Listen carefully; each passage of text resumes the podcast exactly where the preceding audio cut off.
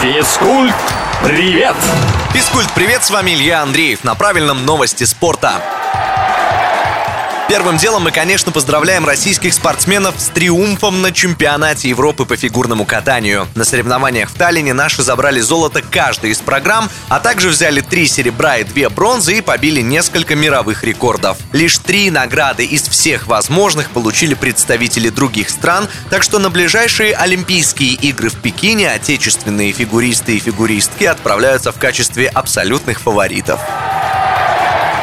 Порадовали болельщиков и российские биатлонисты. На шестом этапе Кубка мира в немецком Рупольдинге наша сборная пополнила копилку наград на три медали. Это золото в мужской эстафете, бронза в женской и личное серебро Александра Логинова в гонке преследования. Всего в этом сезоне Кубка мира у российской сборной 11 медалей, но уже на этой неделе мы надеемся, их станет больше. Седьмой этап Кубка мира пройдет с 20 по 23 января в Италии.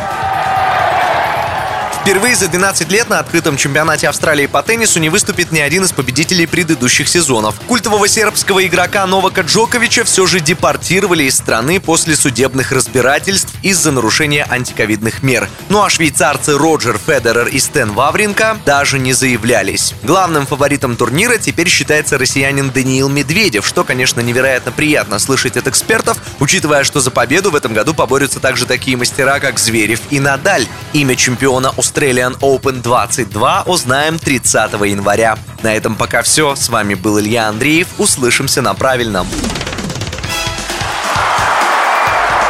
Физкульт, привет!